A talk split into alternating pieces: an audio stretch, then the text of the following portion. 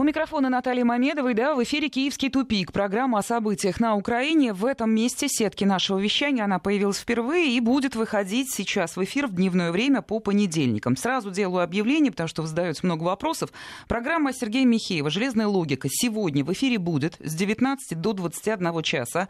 И в пятницу также выйдет в эфир, и также вечером, но с 18 до 20. И вот сегодня вечером Сергей Михеев сам еще раз в эфире сообщит о переменах в своем расписании. Они технического свойства, все в порядке, ничего страшного. И вот эти вопросы мы с вами больше не обсуждаем, а работаем по известной нашей аудитории схеме. На протяжении всей программы «Киевский тупик» с нами на связи из Киева наш корреспондент Владимир Синельников. А, по-моему, он уже есть. Да, Владимир, добрый день.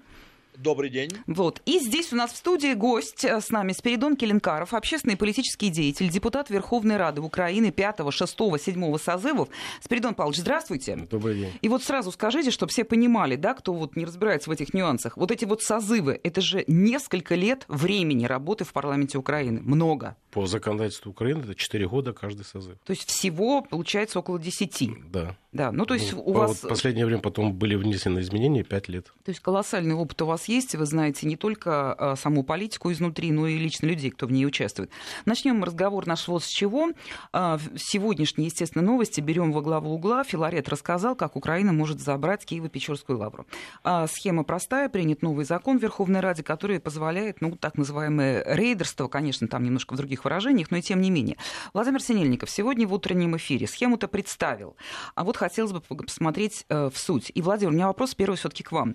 Вот что-то говорит в пользу такого вероломного развития событий? То есть, хорошо, закон принят, э, высказываются разного рода деятели. А решатся ли раскольники на захват лавры? Все-таки Киев и Печерская лавра – это место особое. Это святыня для всего православного мира. Это исторический памятник, опять же, мирового значения. Это угрозы или правда это, это возможно?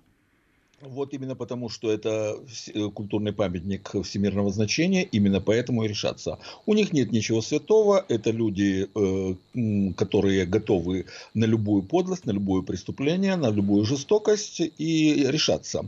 А, более того, э, еще когда только принимали вот этот закон о переименовании канонической православной церкви в русскую православную церковь, я тогда еще сказал, что это как раз делается именно для того, чтобы отобрать церковное имущество.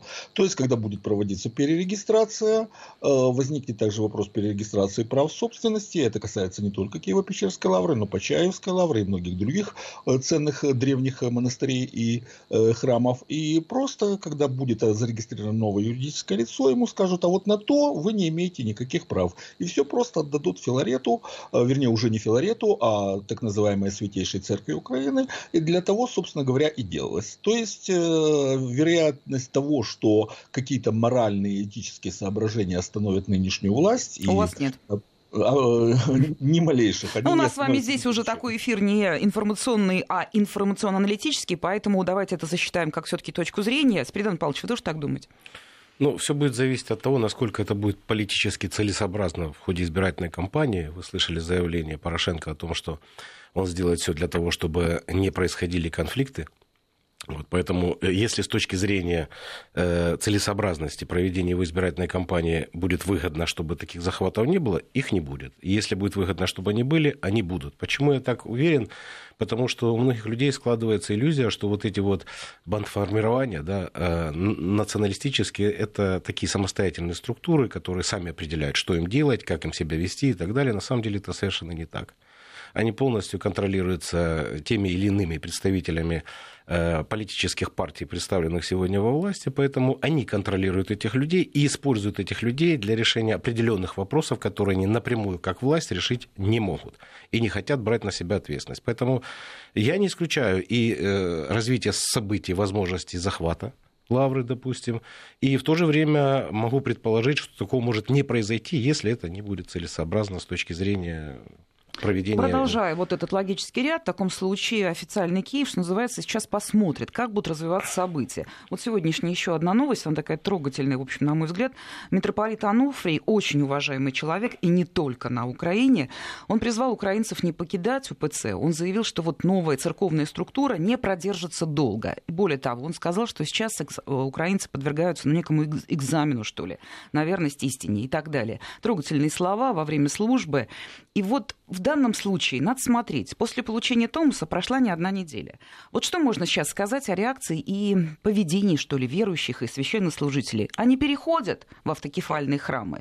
Кто-то колеблется, кто-то уже делает свой выбор. А в целом, вот какая Понимаете, это же история не про веру, не про церковь. Да? Это история про большую политику, про геополитику. То есть это это такая многоуровневая история, которую просто оценивать с точки зрения позиции верующих людей ее нельзя. Почему? Потому что инициаторы всего этого действия не сами верующие.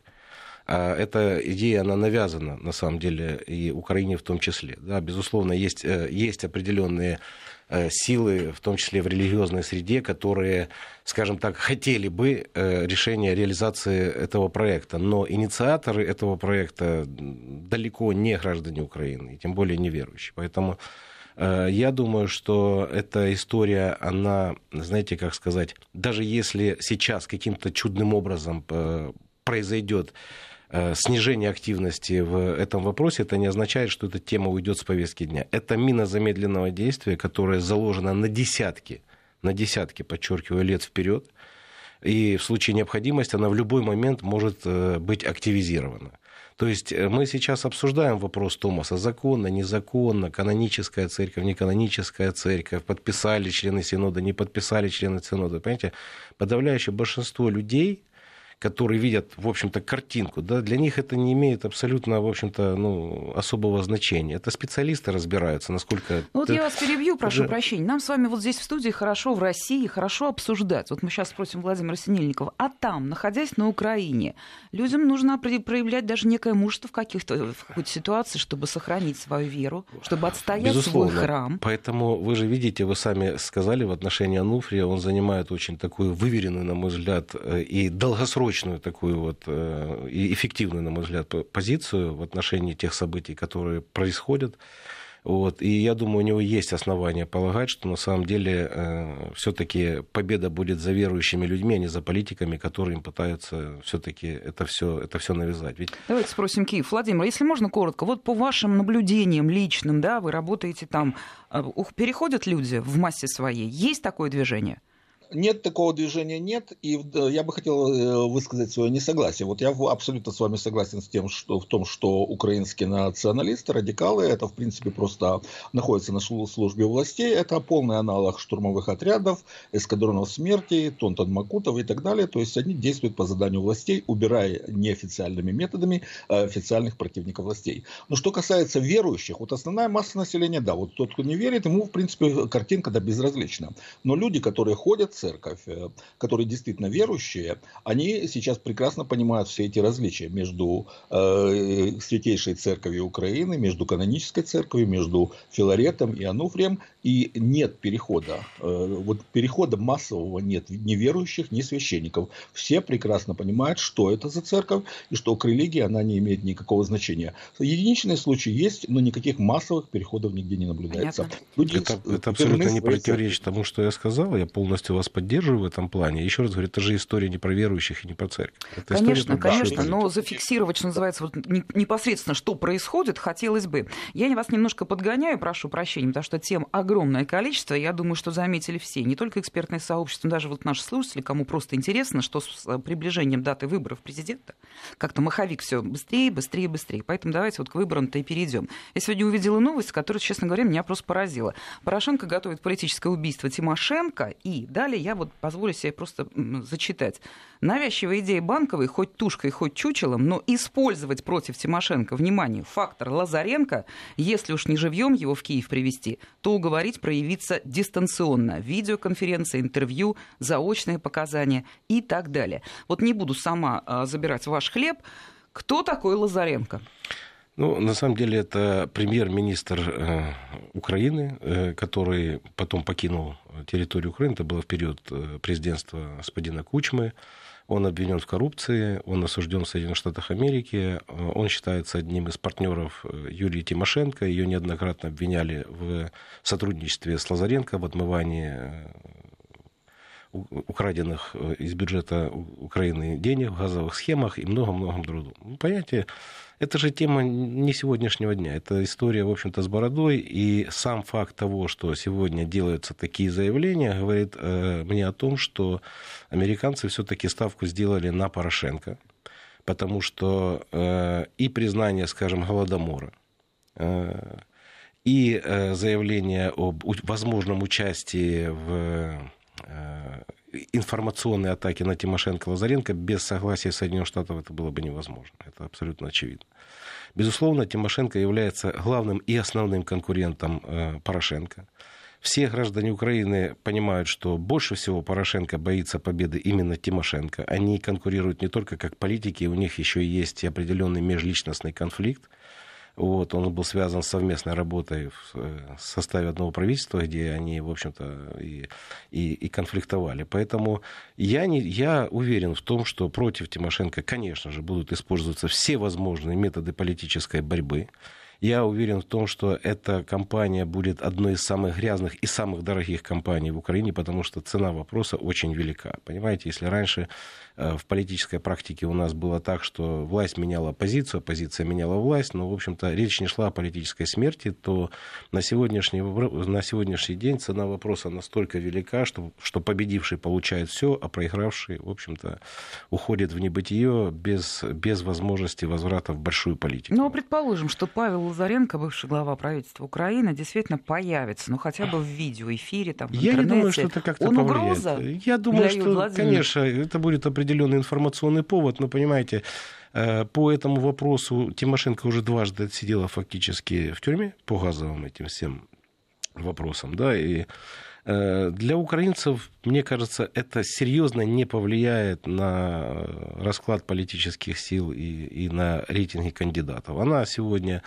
является кандидатом номер один, она идет в большом отрыве от Порошенко. И как раз, кстати сказать, вот вопрос Томаса да, и актуализация да, этой темы, она связана исключительно с тем, что это операция прикрытия предстоящих фальсификаций. Э, Порошенко через Томас, через вот эту активную информационную кампанию пытается э, оправдаться в будущих фальсификациях, которые без всякого сомнения будут. Я не разделяю точки зрения тех политологов, которые пытаются дискутировать на тему, кто же будет э, во втором туре. У меня сомнений абсолютно никаких нет. Во втором туре будет Тимошенко и Порошенко.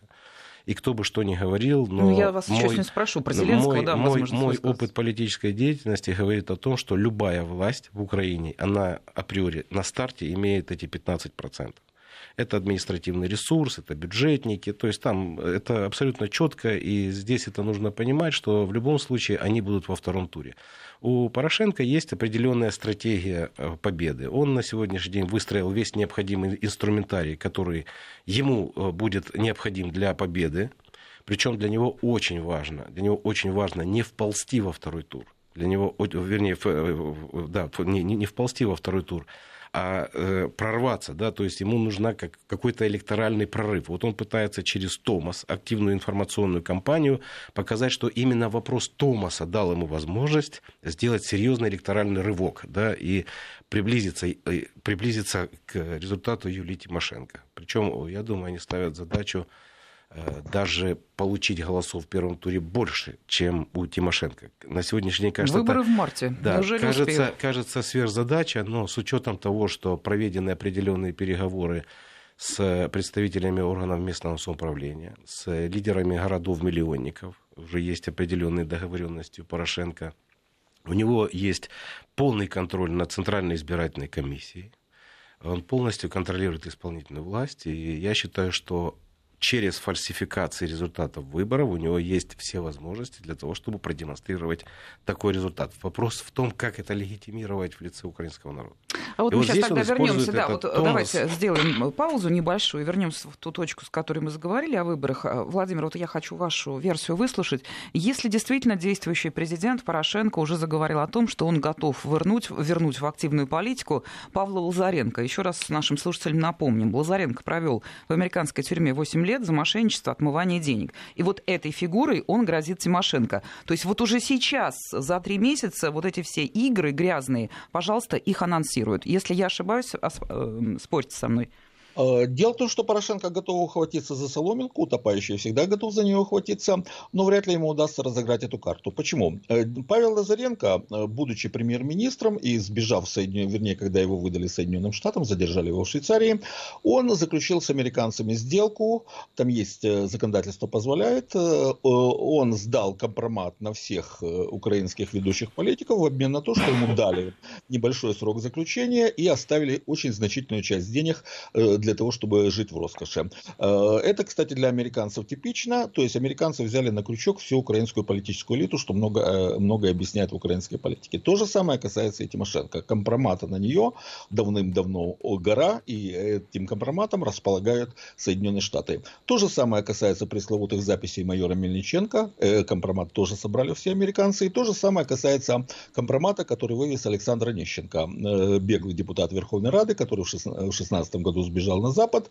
э, и получил политическое убежище в Соединенных Штатах. То есть американцы имеют компромат, ничего нового там уже не выбросят без санкций американцев. Захотят ли выбросить американцы какой-то реальный компромат на Тимошенко?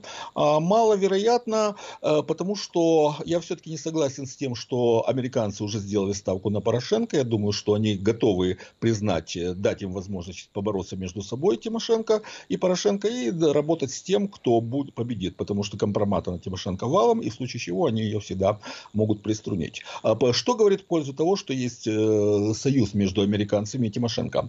Уже давно сложился альянс между Народным фронтом в лице Авакова и Юлии Тимошенко. Ну, Аваков это человек Яценюка, а Яценюк это такая американская, проамериканская фигура, что э, дальше некуда. Если э, Аваков, Яценюк и Тимошенко действительно сейчас образуют коалицию на выборах, то это значит, что американцы готовы поддержать и Тимошенко, и их кандидатура вполне устраивает. Ну, во-первых, я считаю, что э, Тимошенко не ведет никаких переговоров с Яценюком, не антиподы, и он очень, в общем-то, сыграл не, не самую лучшую роль в ее политической я знаю. структуре. А то, что касается Авакова, безусловно, у них такие контакты Чуть есть. Поближе к микрофону они, они были членами одной команды, поэтому я думаю, что к Авакову у Юлии Владимировны не такие большие претензии, которые у нее есть, допустим, к тому же Яценюку. Поэтому знак равенства между Аваковым и Яценюком я бы здесь не ставил. Вот, Аваков игрок, и он, безусловно... А вы знакомы лично? Да, конечно. Мы же были депутатами одного созыва, поэтому я думаю, что контакты, контакты такие есть, и она хочет заручиться определенной поддержкой.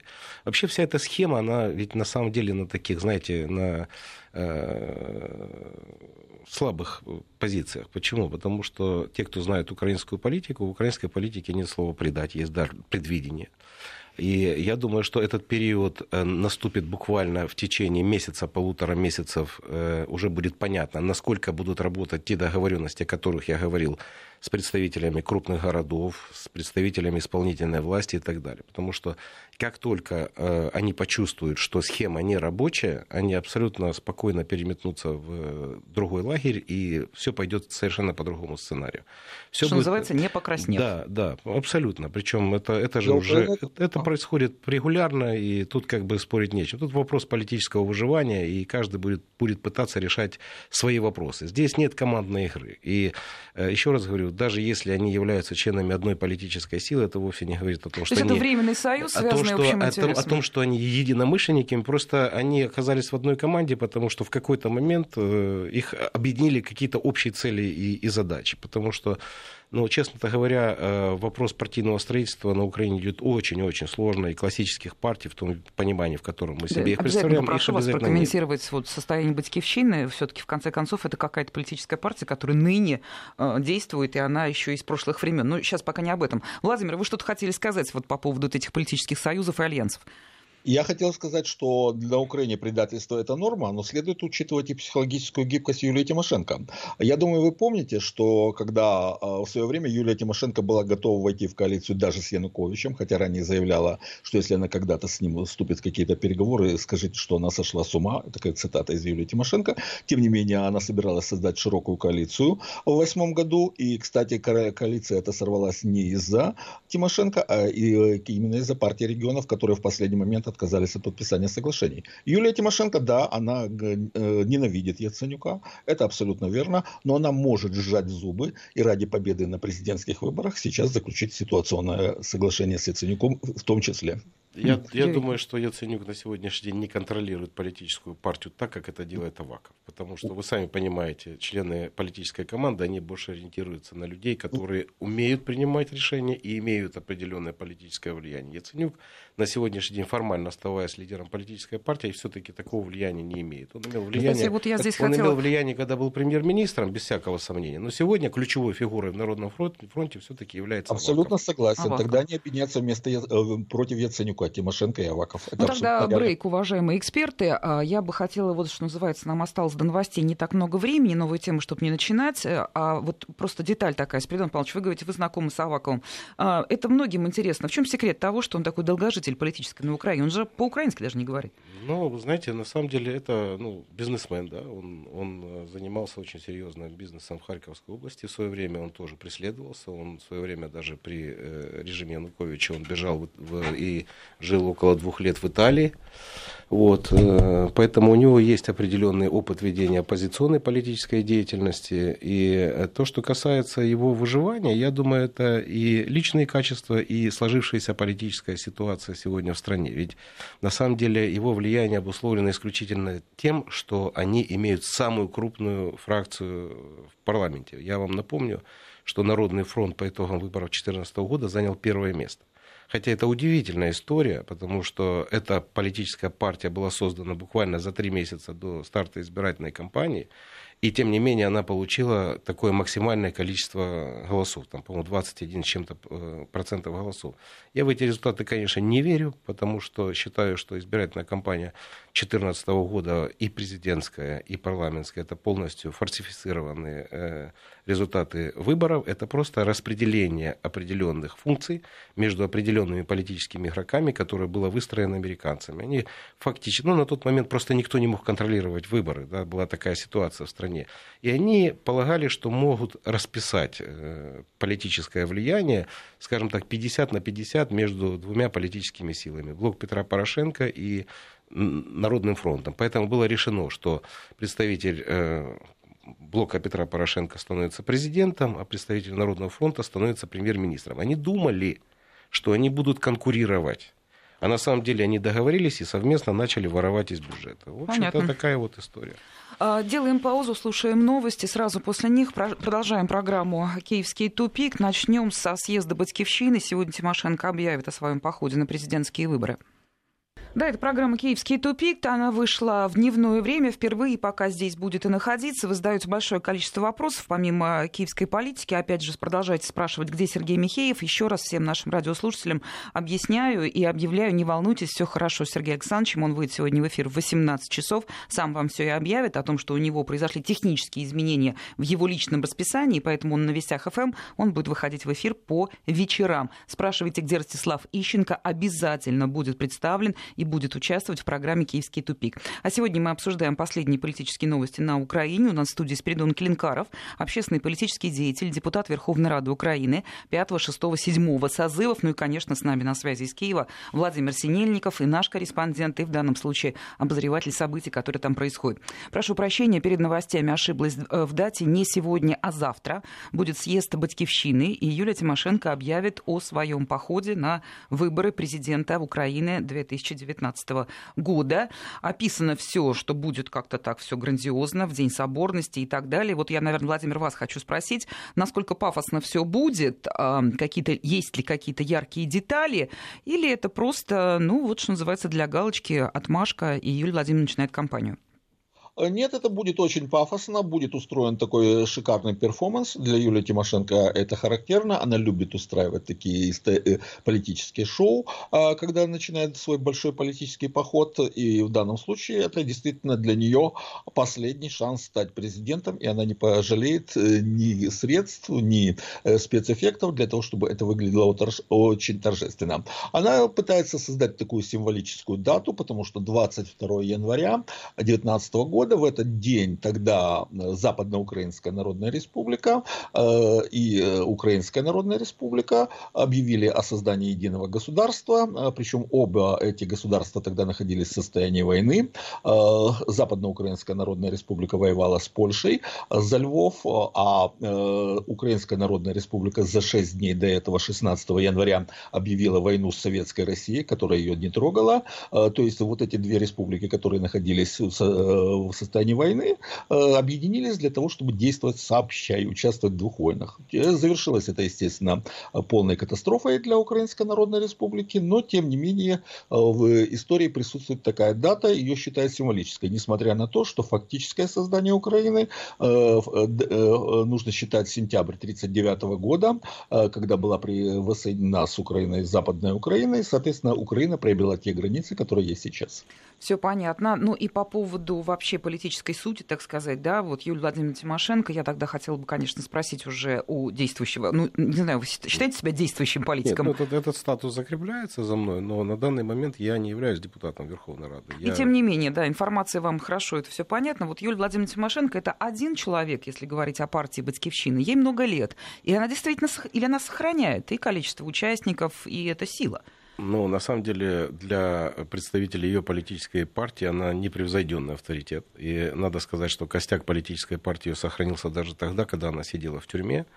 Поэтому, конечно, Яценюку, Яценюку удалось, скажем так, э, как слон в посудной лавке, поработать в этой политической силе, но за вот этот короткий период она фактически восстановила партийные структуры, реанимировала их. Ну, и, то есть можно сказать, что это нормальная партия с большим это, количеством да, членов, безусловно, там, да, они имеют, они имеют представительство во всех регионах Украины. Вообще сетка вот ее э, политической партии, я думаю, что она на сегодняшний день самая широкая из всех э, тех партий, которые есть э, на сегодняшний день в Украине. И, кстати сказать, это подтверждается результатами опросов и голосованием на местных выборах. Фактически они везде принимают участие, и в восточных регионах, и в западных, и в центральной Украине. Они везде принимают участие. И э, если вы посмотрите на распределение голосов э, за того или иного кандидата, то вы удивитесь тому, что Тимошенко на самом деле единственный кандидат, у которого есть голоса, начиная... И у которого есть партия, как у бы которого на есть партия и есть распределение голосов с Западной Украины до самых восточных до самых восточных регионов. Очень разное количество, конечно, на Востоке меньше, но тем не менее они есть. А э, подавляющее большинство участников этих избирательных процессов это лидеры регионального уровня. Да? Я не беру блок Петра Порошенко лично президента, потому что тут будет задействован административный ресурс, а то, что касается остальных, у кого-то есть ядро, допустим, там в Полтавской области, у кого-то еще где-то, но у них нет вот такого, э, скажем так, распределения по всей территории Украины. У Тимошенко это есть. Вот, Владимир, вам хочу этот вопрос задать. А в чем здесь вот, ну, как бы мотив, что ли, этих людей? Людей, которые сохраняют верность политику, да, Юлия Владимировна Тимошенко, она на самом деле сейчас депутат Верховной Рады, глава фракции, не более того. А, как удалось ей провести всех верных людей через все эти испытания, которые сейчас пришлись на долю Украины за последние пять лет? Почему они ей не изменяют, если на Украине все эти альянсы перекладываются, ну, просто с легкостью там, как, какова конъюнктура, то такова, такова и политическая ситуация? Но если быть формально э, точным, то ей тоже изменяют. Например, Турчинов, это раньше был второй человек в окружении Юлии Тимошенко, она его даже называла «это наше лучшее все». Он ее, естественно, переметнулся на другую сторону, там, где, на, на ту сторону, которая пришла к власти. Э, если же говорить о том, почему все-таки у нее есть структура и почему есть поддержка, то есть два момента. Первое. Что ни говори, Юлия Тимошенко – это человек с хорошими организаторскими способностями и сильной волей людей. Вот я не знаю никого другого, кто мог бы вот столько раз упасть, подняться и после этого бороться за себя, за свою идею и за свою цель. На Украине-то второго такого политика я не знаю. А второй момент. Это то, что Тимошенко э, раньше всех, оценив политическую ситуацию, она проявила дальновидность, начала критиковать власть. О том, что на Украине проводится политика геноцида населения, это ее терминология, она заявила еще в 2016 году когда об этом практически никто не говорил. И вот то, что она последовательно критикует власть, это наиболее последовательный критик власти, это как раз создает ей политическую поддержку в обществе, потому что когда человек вчера кричал «Слава Порошенко», сегодня он кричит «Порошенко плохой», естественно, у многих возникает вопрос, насколько можно доверять. Тимошенко, которая начала критиковать Порошенко едва ли не раньше всех, кстати, гораздо раньше, чем это делает так называемая оппозиция в Верховной Раде, оппозиционный блок, так вот, она благодаря этому имеет рейтинг. Вот именно вот эта вот последовательность, целеустремленность, сила воли обеспечивают ей и действенную структуру, и достаточно высокую поддержку населения. Ну вот так вот, если коротко, да, кто ее электорат? Это вот люди уже более-менее такого предпенсионного, пенсионного возраста, возможно, да, молодежь. Кто? Ее основной электорат это люди предпенсионного и пенсионного возраста. Но на Украине их сейчас очень много, особенно учитывая тот факт, э, что где-то 14 или уже больше миллионов э, населения Украины уехали на заработки, то есть люди трудоспособного возраста. Фактически сейчас на Украине работают где-то 10-11 миллионов человек, остальные пенсионеры или дети. Ее а идеалы могут разделить украинцы, молодые ребята, те, кто вот уже, что называется, постсоветского периода? В принципе, да. Э, хотя, в принципе, да, могут, хотя у них популярны другие герои. Дело в том, что просто э, психологически это определяется именно возрастными, возрастной психологией. Э, молодежь, она всегда склонна к тем, кто предлагает жесткие, решительные быстрые действия. Ну, вот так устроены люди, что в молодости кажется, что это решает быстро проблемы. Поэтому для молодежи более привлекательны радикалы. А, но... А, радикалы, да? Я вот хотела как раз... Ожидала, что вы сейчас произнесете фамилию Зеленский. Э, нет, вот Зеленский, он как раз рассчитан на э, русскоязычную интеллигенцию и на тех людей, у которых есть, э, сохранилась психология среднего класса. Среднего класса на Украине уже нет, его уничтожили за последние пять лет, но есть люди, которые были воспитаны в традициях этого среднего класса и пока что еще сохраняют психологию этого среднего класса. А, кстати, Зеленский сейчас его поддерживают также многие молодые люди, для которых неприемлема идеология украинского нацизма. То есть, если мы говорим о том, что есть симпатия среди молодежи к украинскому нацизму, то она связана э, с тем, что они радикальны. Вот они не понимают идеи, но им нравится, что это круто, что это ярко, что это факельное шествие, что они обещают разобраться со своими врагами. Ну да, то некая это... театральность, да.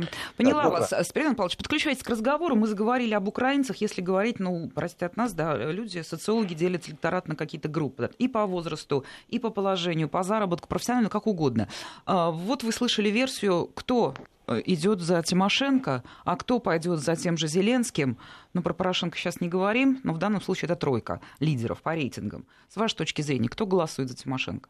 Ну, я думаю, это люди старшего поколения, безусловно. Вот. Э, это сельские жители будут вот, хотя часть из них... Э, Большие города, занимает... киевляне, они за нее? Э, ну, вы знаете, я думаю, да. В Киеве, я думаю, все-таки э, очень много людей, которые будут поддерживать Тимошенко. И отличие Тимошенко от других кандидатов заключается в том, что люди просто на протяжении всей ее политической карьеры, они, они видят, что она очень мотивирована властью.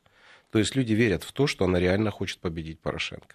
Чего не скажешь о многих других кандидатах, в том числе и от так называемых оппозиционеров, которые, ну, как бы с одной стороны заявляют о том, что они хотят побороть этот режим, эту власть, а с другой стороны постоянно, периодически появляется информация о сотрудничестве с э, Порошенко, да, чего нельзя сказать о Юлии Тимошенко, потому что она, по крайней мере, жестко придерживается э, определенных правил и не идет на прямые контакты с э, Понятно. нынешней властью. И это, конечно, дает основание людям полагать, что она является основным э, оппонентом Петра Алексеевича. Поэтому... Вот, знаете, я вас сейчас вот перебью, прошу прощения. Наши слушатели даже, наверное, заметили, возможно, это вот как мне, как ведущий в минус пишут, хватит топить за Юлю. Вот упаси Бог, Бог да, говорит что-то вот в ее пользу, просто интересно, реально интересно политика, которого ну, невозможно можно как-то вот куда-то задвинуть, да. но все время вылезает. Но давайте будем справедливы. У нас не так много осталось времени. Там еще есть люди, на кого следует обратить внимание. Сегодня он, э, вот Интерфакс Украины передает, подробно передает все, что сказал в большом интервью шоумен Владимир Зеленский. Вот кто бы как к нему не относился, и тем не менее он набирает, и он входит в тройку. И э, если, допустим, там есть некие такие, ну, в общем, полузрелые с политической точки зрения э, разговоры о том, что вот он будет все делать открыто, онлайн и так далее, спросили его и про Коломойского. И он говорит о том, что нет, всю свою кампанию он идет на свои деньги, цитирую, мы сами, э, из моего кармана, слава богу, у меня есть друзья, это я цитирую слова Зеленского, и на просьбу корреспондентов украинских СМИ подтвердить информацию о том, что он якобы владелец медиахолдинга 1 плюс 1 медиа, бизнесмен Коломойский, должен ему 4 миллиона. Он сказал, да, это коммерческая тайна, я не хочу об этом говорить. Ну, вполне логично. Он не бедный человек. Так кто него... поддерживает его президентскую кампанию? А, вы знаете, проблема Зеленского в том, что, на мой взгляд, он очень переоцененный кандидат. Почему? Потому что, ну, я немножко знаю, как двигается вся эта политическая кухня, не имея региональных структур, не имея людей на местах, он не в состоянии будет реализовывать свою политику даже в ходе избирательной кампании. Он не в состоянии будет даже проконтролировать результаты выборов, если он не будет иметь своих сторонников в, в регионах. Это абсолютно вещь очевидна. Конечно, за ним э, у него есть определенный электорат, безусловно, за него люди будут голосовать. И я думаю, он будет как раз аккумулировать людей против всех разных групп, но против всех тем, кому надоело и Тимошенко, и Порошенко, и вообще политики старой формации. Ну хорошо, он они, соберет эти голоса, они, что он они... с ними сделает? А тут, тут очень важно, понимаете, тут же очень важно, на самом деле, кто займет э, третье место. Мы очень часто обсуждаем вопрос, кто фаворит компании, кто на втором месте, да, кто будет э, в, во втором туре, но мало уделяем внимания э, тому, а кто же будет третьим, потому что от третьего будет зависеть тоже очень много. И а дело, кто будет третьим? И дело здесь, э, на мой взгляд, ну, понимаете, очень очень сложно сказать сегодня, кто будет третьим. На мой взгляд, там есть три фигуры. Это Гриценко, это Бойко и это Зеленский. Кто из них будет третьим и очень важно, с каким результатом. Если, понимаете, как чисто политтехнологическая вещь, да, если, допустим, в ходе голосования в первом туре Порошенко набирает определенное количество голосов и попадает во второй тур, но это количество голосов, оно соизмеримо с третьим номером, да, вот, третий номер реально оппозиционный кандидат, он может просто завалить его исками и жалобами в Центральную избирательную комиссию, исками в суды, и таким образом дискредитировать, если он реально хочет бороться против э, этого кандидата. И в этом случае как раз Тимошенко становится над процессом и спокойно проходит э, второй тур. Если же э, будет кандидат, который будет подыгрывать, наоборот, Порошенко против Тимошенко, ну, ситуация будет, будет совершенно другой. Поэтому от третьей фигуры тоже, на самом деле, зависит очень и очень многое. И когда здесь говорят, э, не нужно топить за, за Тимошенко, никто за Тимошенко не топит, тем более мы сидим в эфире российской радиостанции, да поэтому говорить о том, что кто-то там э, за кого-то топит, тогда можно в, так, в таком случае обвинить, что мы топим как раз против Тимошенко, а не за Тимошенко. Тут вопрос не в этом. Вопрос в том, что есть определенный расклад политических сил, который дает основание проводить определенную аналитику и делать какие-то выводы по поводу того, как на самом деле э, пройдет избирательный процесс в Украине. Но мы, мы, мы же здесь говорим о гладкости, да, то есть о линейности избирательного процесса. Я не исключаю и, и других вариантов, что на самом деле, если э, действующая власть почувствует, что что-то пошло не так, у них всегда есть инструментарий, как сорвать этот э, избирательный процесс. Это активизация боевых действий на Донбассе, введение военного положения и многое-многое другое, которое у них, к сожалению, есть еще в руках. Ну, Владимир, ты присоединяйтесь. У нас осталось уже совсем мало времени. По поводу заявлений Зеленского, по поводу того, кто финансирует его кампанию, какой он политик, что он своими личными силами и нескольких близких друзей э, вот все это хочет провернуть. Э, может быть, он действительно наивный и честный человек? Нет, он э, не наивный. Зеленский как раз тоже очень умный человек. И, кстати, успехом его избирательной кампании он во многом обязан своему таланту и артистизму. Потому что когда э, в его шоу «95-й квартал» идут номера, которые э, едко высмеивают власть, естественно, это только повышает его избирательный рейтинг. Кстати, хотелось бы отметить по поводу топить за Тимошенко. Когда я говорю, что Тимошенко находится на крючке у американцев, ну, я как-то странно, что это можно воспринимать как то, что я топлю за Тимошенко. Я просто излагаю объективные факты. А, по поводу Зеленского. По поводу, я не верю в его заявление о том, что он не связан с Коломойским. Вот давайте проанализируем ситуацию. Новогодний поздра... Э, Новый год, э, канал 1 плюс 1 вместо э, поздравления президента Порошенко пускает заявление Зеленского о том, что он будет баллотироваться в президенты. Зеленский хозяин этого канала? Нет. Хозяин канала Коломойский. Без Коломойского это можно было сделать? Нет. То есть Коломойский отодвинул Порошенко, чтобы вместо него поставить Зеленского. Вот и все. Вот э, это показывает, кто стоит за Зеленским. Второй момент. Он говорит, что он богатый человек. Понимаете, есть... Нет, он, он не сказал, что он богатый. Он сказал, что мы сами. У меня есть друзья. Мы сами. Хорошо, есть понятие личное богатство и богатство для политической кампании. Человек может быть лично состоятельным, но его личного состояния на большую политическую кампанию не хватит. Я считаю, что нынешняя президентская кампания, вот так по грубым оценкам, обойдется, там же идет черный нал, огромное количество, минимум в 50 миллионов долларов каждому кандидату. У Зеленского есть такие деньги? Где он их возьмет? Кто его реально финансирует? Вот в чем вопросы. Кстати, те же вопросы и к Тимошенко. Кто ее реально финансирует? Тогда, Владимир, у меня к вам еще вот такой вопрос. Вот сейчас Спиридон Павлович сказал о том, что э, тот человек, который придет третьим, это очень важная фигура для общеполитического расклада. Хорошо, предположим, пришел Зеленский и действительно оттянул на себя большое количество голосов. Как он их капитализирует? Зачем они ему? Они ему не нужны. Я думаю, что Зеленский на самом деле технический кандидат, то есть он э, на данном реально не, э, не стремится стать президентом и понимает, что это нереальность. А ему задача обеспечить, э, чтобы правильные люди вышли во второй тур. Вот если выходят Порошенко и Тимошенко, то Зеленский выполнил свою задачу. А дело в том, что Зеленский оттягивает на себя именно наиболее оппозиционные электораты. Кстати, абсолютно верно, а что он собирает голоса тех, кто недоволен, но не видит для себя какого-то другого политического лидера. Я, кстати, давно говорил, что на Украине есть огромное протестное настроение, но нет лидера, который может их аккумулировать. Так вот, вот мы сейчас об этом-то и поговорим. Вот у нас осталось да. буквально там 4 минуты, но это очень важный вопрос.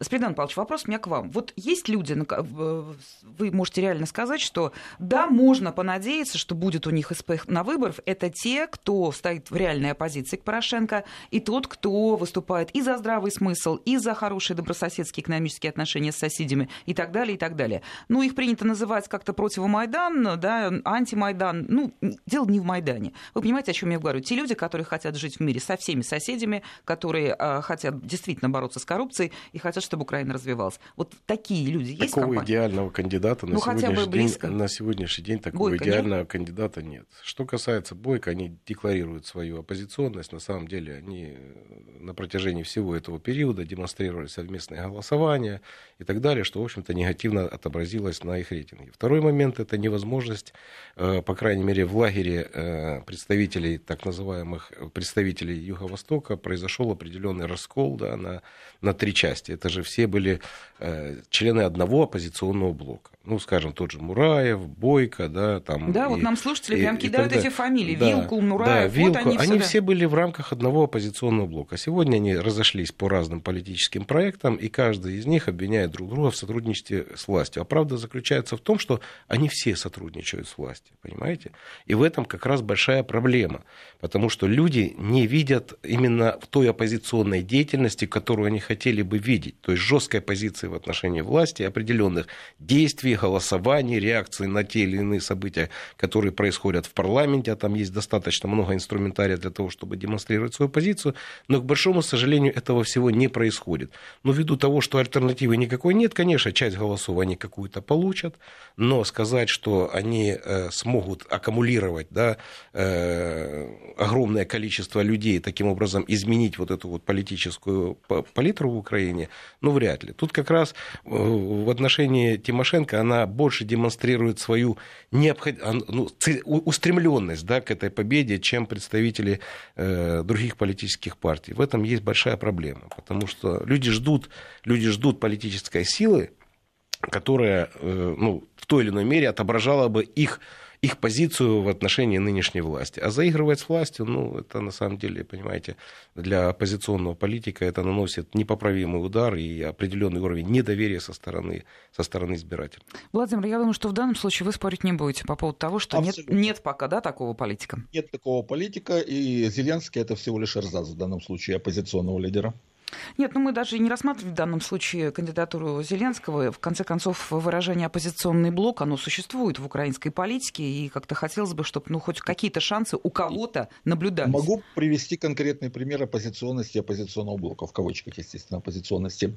16 а, э, сентября, 30 э, сентября 2016 года вступила в действие судебная реформа, которая проведена только благодаря голосам оппозиционного ошибка. Там судьи всех назначает президент, судья не несет никакой ответственности за принятое решение, судью лишили судейской неприкосновенности. То есть судейский корпус превратили в филиал администрации президента. За это голосовал оппозиционный блок, и его голосование было решающим. Ну, это яркая иллюстрация, вот кивает Спридон Павлович, поддерживая вот этот ваш пример и так далее. Ну что, я благодарю участников этой программы. С нами э, здесь в студии был общественный и политический деятель, депутат Верховной Рады Украины 5, 6, 7 созывов Спиридон Келенкаров. С нами на связи по телефону из Киева был наш э, собственный корреспондент на Украине Владимир Синельников. Мы обсудили, ну, какие-то самые последние э, новости, которые приходят о состоянии украинской политики, там в разгаре предвыборный период. И, собственно, если у нас все будет нормально, никаких других каких-то изменений не будет, то вот в это время, в 2 часа, в понедельник, э, Киевский тупик вновь выйдет в эфир. Здесь будут э, эксперты разные, в том числе и Ростислав Ищенко, о котором вы спрашиваете. Спасибо всем большое.